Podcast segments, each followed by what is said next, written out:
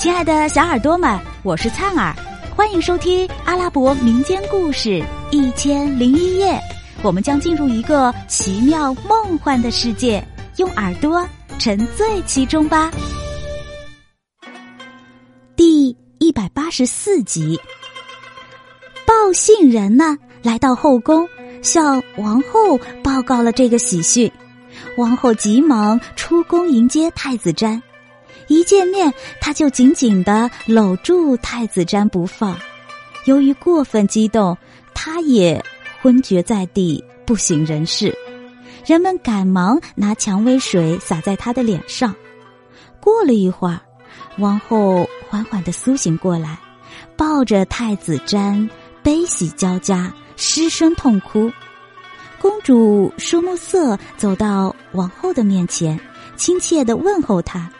于是婆媳俩紧紧的拥抱，然后坐下来畅叙别情。太子瞻归来，大败敌军的好消息一传开，文武百官向王宫纷至沓来，他们向国王和太子表示了敬意，向他们庆功贺喜。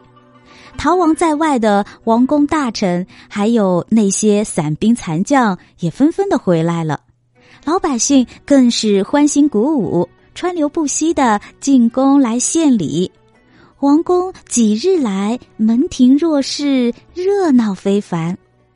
国王和王后重新为太子和公主奢木色举行了婚礼，婚礼豪华隆重，举国欢庆。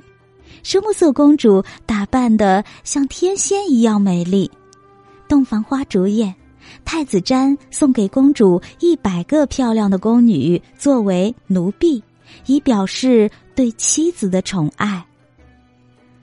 过了一段时间，善良的蛇木色公主动了恻隐之心，亲自来到国王面前，替打败了的凯菲国王求情，全力搭救他，说。陛下，请宽恕他吧。以后他再敢动干戈，我会派手下的神兵逮住他们的。请放他们回家吧。好吧，看在你的面子上，我就放了他。国王塔伊木听从了神木色的劝告，吩咐神兵把凯菲国王从死牢中押出来，决心释放他。国王凯菲负着脚镣手铐，被押到国王塔伊木的面前。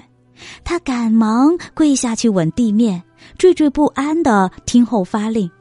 可怎么也没有想到，国王却和颜悦色的命令解开他的脚镣手铐，赏他一匹跛足马，放他回家。国王塔伊木说道：“公主奢木色替你求情。”是他拯救了你，现在你可以回去了。今后你再敢作怪，会没有好果子吃的。只要他吩咐一声，神兵会马上捉你回来。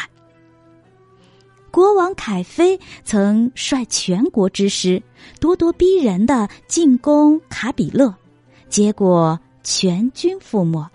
他本人呢，成为阶下囚，落得个。九死一生，现在他骑着一匹跛足马，凄惨的回去了。